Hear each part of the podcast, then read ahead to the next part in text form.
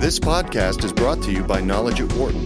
For more information, please visit knowledge.wharton.upenn.edu.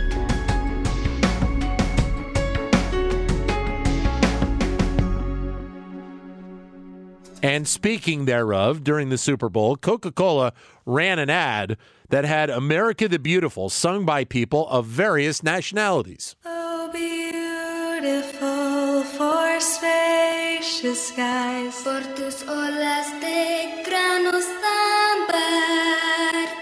Yo piscina zakote.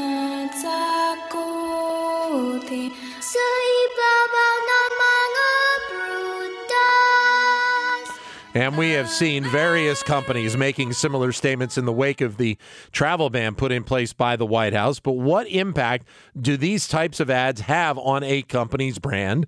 And what impact do they have within the company itself? Joining me here in studio, Wharton Marketing Professor Americus Reed, and on the phone, Wharton Management Professor Sigal Barsade, uh, to discuss the impact of these ads and others like them are having right now. Great to see you, my friend. Happy New Year to you. Happy. I appreciate that. Always a pleasure to be here, Dan. Thank you. Sigal, great to have you on the phone with us. Happy New Year to you. Happy New Year to you too. Thank you. Uh, I, I think Amer- we understand, Americus the importance uh, of what these companies are trying to do right now. It's almost to the point where it's a necessity for them to do these things. Yeah, I think part of what is going on here is a direct implication of the brand, and to communicate co- communicate to consumers what you stand for, Right. and those values, and that works at various levels. It obviously works in terms of trying to connect and express to the end consumer. It also works in the context of trying to express something that's important internally to your employees as well. Sigal? Yeah, um, the the idea of it influencing the organization's culture um, has a lot to do, though, with whether those are values that the um, that the organization shows in its daily life as well. And so, um, Americus is spot on. It's a signaling, both external and internal, but you also have to be careful about your internal signaling because if and that's anytime you're looking at branding and culture you you want those two things to match. Um, because if they don't you can get actually even more cynical employees. I- I, guess, Sigal, that, that Coke is a pretty good example to, to bring up here because of the fact that uh, they are obviously a multinational company. Uh, and if you go back, I know they've done this in the past. When we get around the time of the Olympics, they have done spots in the past that have looked to uh, to promote obviously a global view of their company and and what other people are are doing in other parts of the world. So, I mean, this is obviously something that Coke, uh, it, it seems like, takes very much seriously and takes it close to their heart. Yeah, and I would say in their case, um, again, you know, without being kind of in the organization, but to the degree that their internal values are, you know, about inclusion and diversity, and and they have really taken it as something that the external and the internal fit really well. I think one of the really fascinating things about what has happened as a result of the elections is that companies that haven't all necessarily always done that are feeling like they need to do that as well. Marcus? Yeah, I think that's right. I think Coke is an interesting example because it's a product that is pretty straightforward, right? It's a it's a beverage and it's carbonated water and some flavoring. Yes. Uh, so you know, as a beverage that's a global sort of drink, I think it makes a lot of sense to try to project those more progressive, global, international sorts of values. What do you think, uh, though, in general? I mean, obviously, there were a few of these during the Super Bowl, and, and we, we're seeing more of them pop out. And we're also talking about this on a day where tech companies are sending a letter to the Mm-hmm. White House Yes. uh, about the about the travel ban. What impact do you think these types of ads overall have here in the United States right now? Well, that's a great question, and I think it's going to make uh, half the country very happy and the other half not so happy. Yeah. you know, it's a, it's Yeah. a you're, you're making a decision. You understand when you do this that from a target marketing perspective, that you are uh, essentially uh, aligning yourself with a set of values that is going to resonate with the group that you are aware of, and and that's not going to resonate with the group you're aware of as well. So that's a choice you're making. Uh, if you think that's an important enough stance to take, you know, politically and as a business in terms of what you do, then you'll make that trade off. Is it your expectation that we will see more companies take this approach, understanding that the people that they are trying to reach are obviously multinational. Mm-hmm. Uh, we have, uh, I mean, th- this truly has been for hundreds of years a melting pot. That's true. Mm-hmm. And, and, and continues to be one. Uh, so, I- mean, it's, I guess it, it, it's a marketing push. Yes. But it's a marketing push trying to connect to a much, a, a, a varied consumer group out there, consumer base. That's exactly correct, Dan. I think the other important thing to answer your question, this will work to a point in the sense that the whole major component of marketing is differentiation. So Right. as more and more companies do this, it becomes less unique to do this. And you also have to be careful that you're not perceived as being kind of inauthentic Okay. in sort of jumping on this marketing train and, and sort of adopting this approach. I, I guess. And, and go ahead, actually, Sigal. I, I wanted to add to that because, um, you know, you say, what will it do to, to America? There's a whole other level um, to these type of ads, um, which which will influence um, the United States and even more broadly, so far as they go, which has to do about just the visual of the ads and Sure. implicit bias. So one of the reasons implicit bias is when we are biased but don't realize we're biased, and even sometimes it can be the opposite. We we really think we're completely not biased, and where implicit bias comes from. Um, is the culture. And so much of our culture comes from media and including commercials. And, you know, we've really been focusing right now on the political, but um, while, for example, Honey Maid has a fascinating set of commercials right now about sort of what is America that goes much broader than that in terms of race, in terms of, of sexual orientation, as are many of these companies. And and you know it's interesting because um, uh, Americus said you know it's going to you know half of the people it's going to please and half it's not, and and absolutely on the on the one hand that may be the case but on the other hand and particularly as it relates to children and as people are growing up the more they see these ads the more that from a cultural perspective it says to them oh that's that's who we are hmm, that's what it is. And that's actually how you start to shift the national hmm. culture. And so you know in a weird way this whole thing about making us now question our deep underlying assumptions and c- having companies do this thing could have the side effect actually of down the line really helping with bias in this and hmm. not only being you know a branding thing but really being something that shifts the culture in in a deeper way It's interesting. I think Sigal's absolutely spot on about this. I the, the notion of implicit bias I think is important here, Dan, but also her point about the socialization over time. Yeah. And how norms and expectations change and are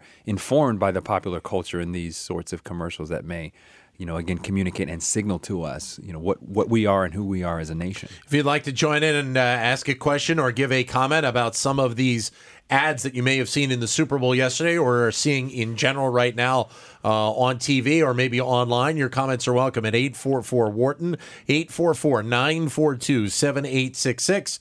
Or if you can't get to your phone, you can send us a comment via Twitter, either at BizRadio111 or my Twitter account, which is at Dan Loney21. Uh, 84 Lumber uh, was a, a company that that drew a little bit of attention prior to the game because they had put together an ad, uh, and they actually had to go back and tweak it because Fox said it was too political. Uh, where the original copy of the ad had a mother and daughter trying to go from Mexico to find a better life in the United States. Mm. And as part of the original spot, it had this massive wall Wow. in it. they, they tweaked that, Okay. obviously, to p- have it played on the Super Bowl. So, to a degree, it's interesting that 84 Lumber is trying to make this statement, yet Fox is obviously making the ultimate call about whether or not it could, you know, it, it actually meets the criteria they want to see on a game like the Super Bowl. I think that's right. I think Fox is walking the line here, trying to understand where exactly is that sweet spot where I can allow uh, advertisers to make their messages without getting so far over the top that it actually changes the tone or or introduces controversy. So that's probably a smart move to do that. I, I would guess, Sigal, that I mean, how much do you think uh, like companies like 84 Lumber and and obviously Budweiser drew a lot of attention for a, a spot that they did uh, as well? How much do you think they they are talking to their employees about these types of issues right now, and in terms of the thinking of putting these types of TV uh, these spots together? Oh, my my guess is that they're um, they're. I don't, I don't think they're consulting with their employees, obviously, about choosing to do it. But Right. my guess is they're speaking a lot to their employees about the fact that they did it um, because they to to the degree that they really want them to understand.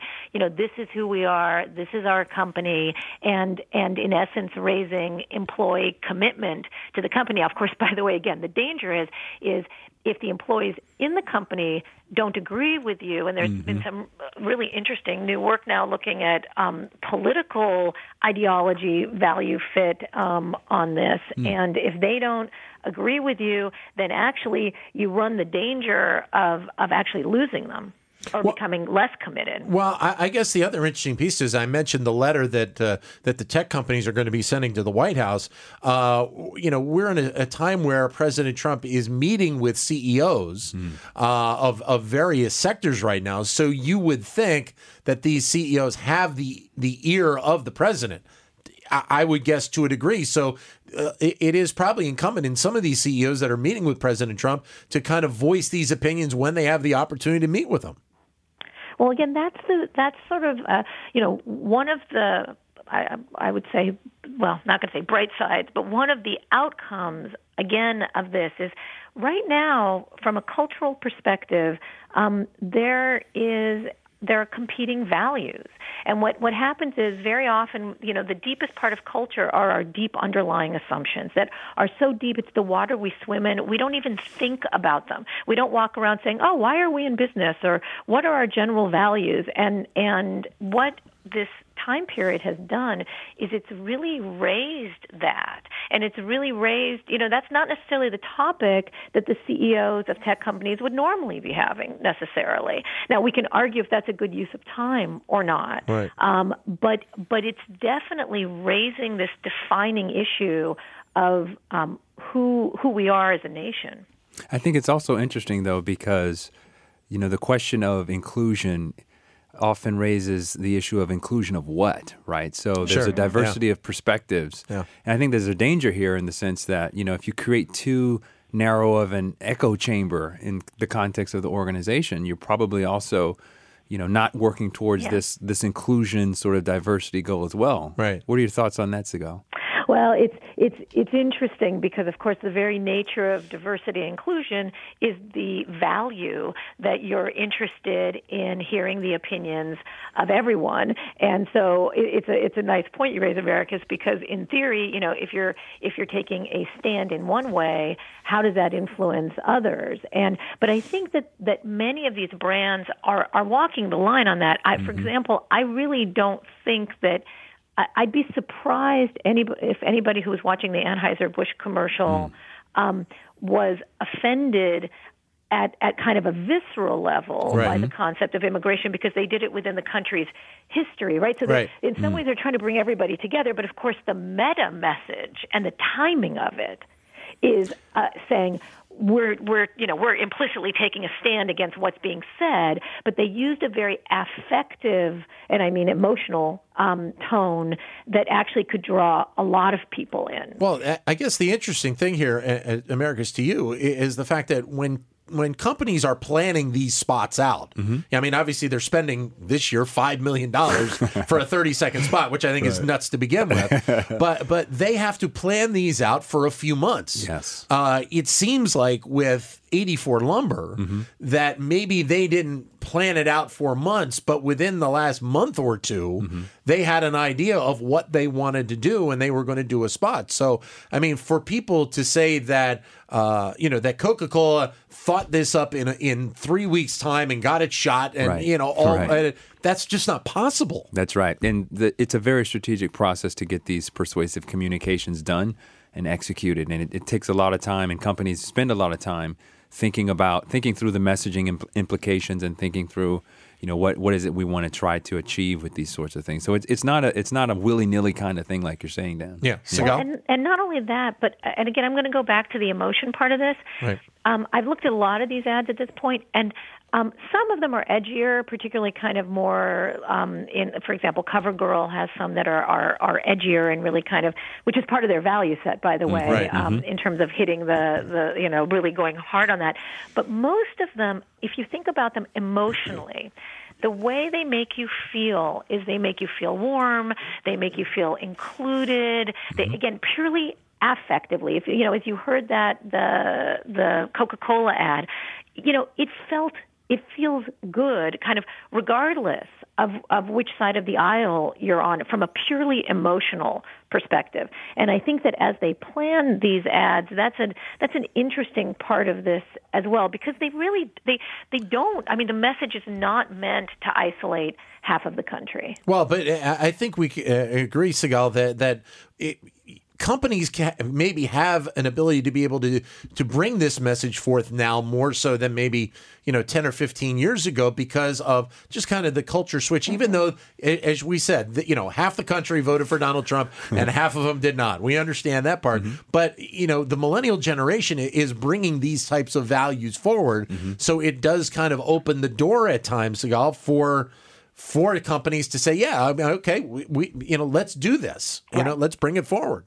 Well, and not only that, that goes back to that initial point, which, which again, given my, my research on implicit bias, I, I just find profound, which is that I really think it is going to change the way that the country looks at things because the media is so incredibly powerful. But we're not going to see that for another 10 or 15 years. We're, we're not going to we're not going to see the, the effects of this. The strongest ones, like uh, again, are on on the children who are growing up and seeing these ads and saying, "Oh wow, oh okay." I mean, it just becomes part of the consciousness. Like, "Oh yeah, that's what it is." It is more shocking or different to people who haven't seen that. But there is an immediate impact, right? Uh, And th- I mean, it's just as you said for for you know people to affect culture. It's going to play out with the kids that you know maybe you know upwards of ten to eighteen now, and maybe in, into their into their twenties, right? Yeah. No. Abs- well, in terms of implicit bias, it's it starts much, much, much younger. Okay. So, um, I mean, really young. So, it, it, it again, in terms of it really going deep, like I said, I do think it'll take longer. But I think that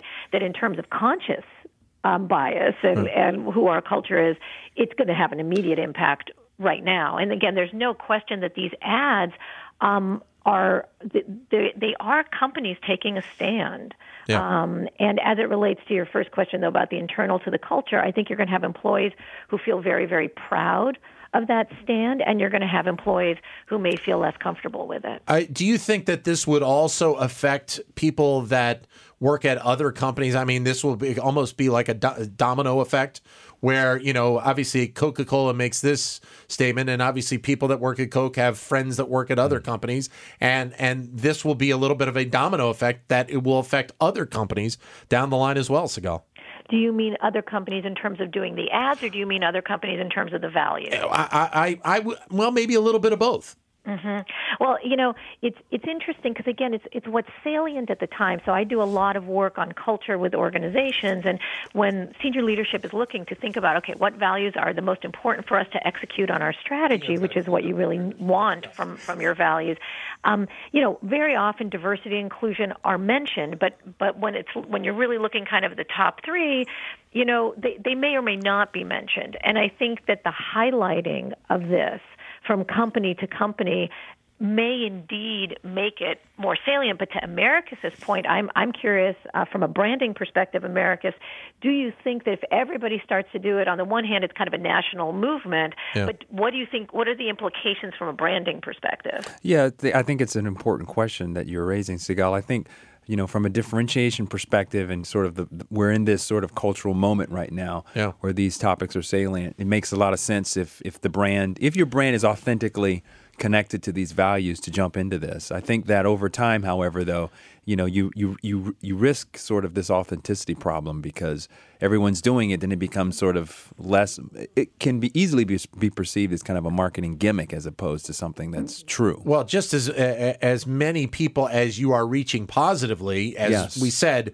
in the culture we have now, Yes. you're reaching just as many people negatively, Yes. and that ends up being Yes. the, the negative on the brand that you talked about. That's exactly right. And Donald Trump supporters have children too, and, and their supporters are, you know, talking to their children and there's different echo chambers out there, right? Yeah, So it's yeah. easy for us to sort of see our own perspectives and and project those perspectives onto others. Well, the, the, and the fact that there there was already, you know, once that Budweiser spot made it out, there was already Trump supporters with a, you know, that Yes. hashtag, Yes. and I'm not going to mention it, Yes. but that hashtag to basically say Budweiser, we don't appreciate that. well said. Yeah, right. Best way to do it. yeah, yeah. I think that's right. Yes. Well, and the and the one thing though that I would say, and and and I I didn't mean to be unclear about this, is that as it relates to kids, um, again, we can, you know, parents can talk to their kids, but as we know from all sorts of things around gender and race, right, that like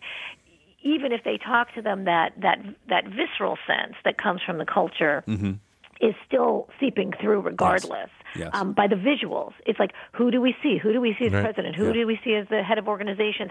Who do we see as what's considered families on TV? And and Mm, that's you know, so I, I actually remain optimistic Yes. that that some of that message. Uh, still gets through but it is interesting you're, you're saying about the about you know whether whether it become, looks like just a marketing ploy. You know one of the most powerful ads was the one done by amazon. I, I- I, was just going to actually bring that up to see if you had seen that yet, because that I saw that this morning. Uh, and for those people that haven't seen it, it is uh, a Christian pastor and a Muslim imam who are friends, and uh, the one gentleman comes over to visit the other. Mm-hmm. They talk, they have a conversation. Oh, wow. They both get up, they both have achy knees, mm-hmm. and they both decide they see the other with the achy knee problem, mm-hmm. and so they each buy the other a set of knee pads so that when they're bending down in prayer, Wow. they have their knees protected to a degree. Which, about and you that? which both Sigal of is them that- bending down in prayer yeah, Yes. it's a great, great spot. yes. Yeah, and but now what's interesting though, as we know, Amazon has gone in, gotten into some issues Mm-hmm. around its, um, you know, people management and its values. Yeah. And Yes. so this Yeah. is a really this is a really interesting one because here you have this organization that's gotten into issues around, you a really negative press, yet they come up with this ad and and the question is, you know, first thing, what does that do for their consumers, the ones who may care about the negative press that they have received, but also for their employees? It, mm-hmm. you know, do the employees say, "Wow, this is that kind of company I work for"? You know, I'm going to cut them some slack on the fact that I have to be incredibly results oriented. Yeah, Right. Or do, do they say, "Wow, well, they're doing that, but in the meantime, you know, what are they doing for us?" Mm-hmm. It's a really interesting. It's a really interesting question.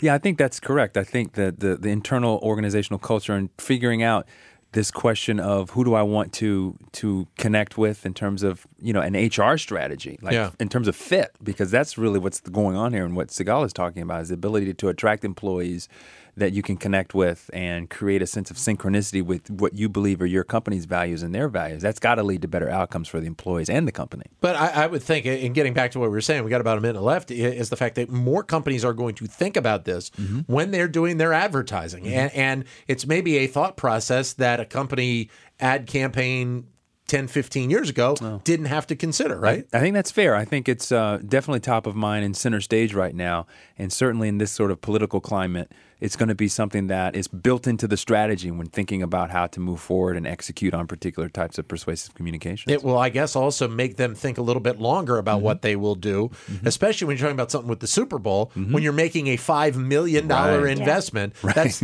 I mean, that's not me pulling my wallet out and throwing a five down on the table. That's $5 million. That's a, that's a big change, Sigal. Right, and it's a, but and it's a, it's it's astounding actually. I mean, it's just if you think of even the differences between, you know, now and 5 years ago about kind of what advertisers are thinking about and what companies are thinking about. And I guess what, one last thing I would say is the whole concept of culture, the reason culture even exists is to help you survive in your environment. Right, It's not just yeah. some nice bubble out there. And companies are clearly feeling that taking a stand on whatever values they have around this kind of political immigration who is America piece is is necessary for their survival. Right. Sigal, great to have you on the show with us. Thanks Thank very you. Much. Greatly it. appreciate it. My friend Americus great to see you again as always. Always a pleasure, sir. I Thank appreciate you, it. sir. Great to have you in here. For more business news and analysis from Knowledge at Wharton, please visit knowledge.wharton.upenn.edu.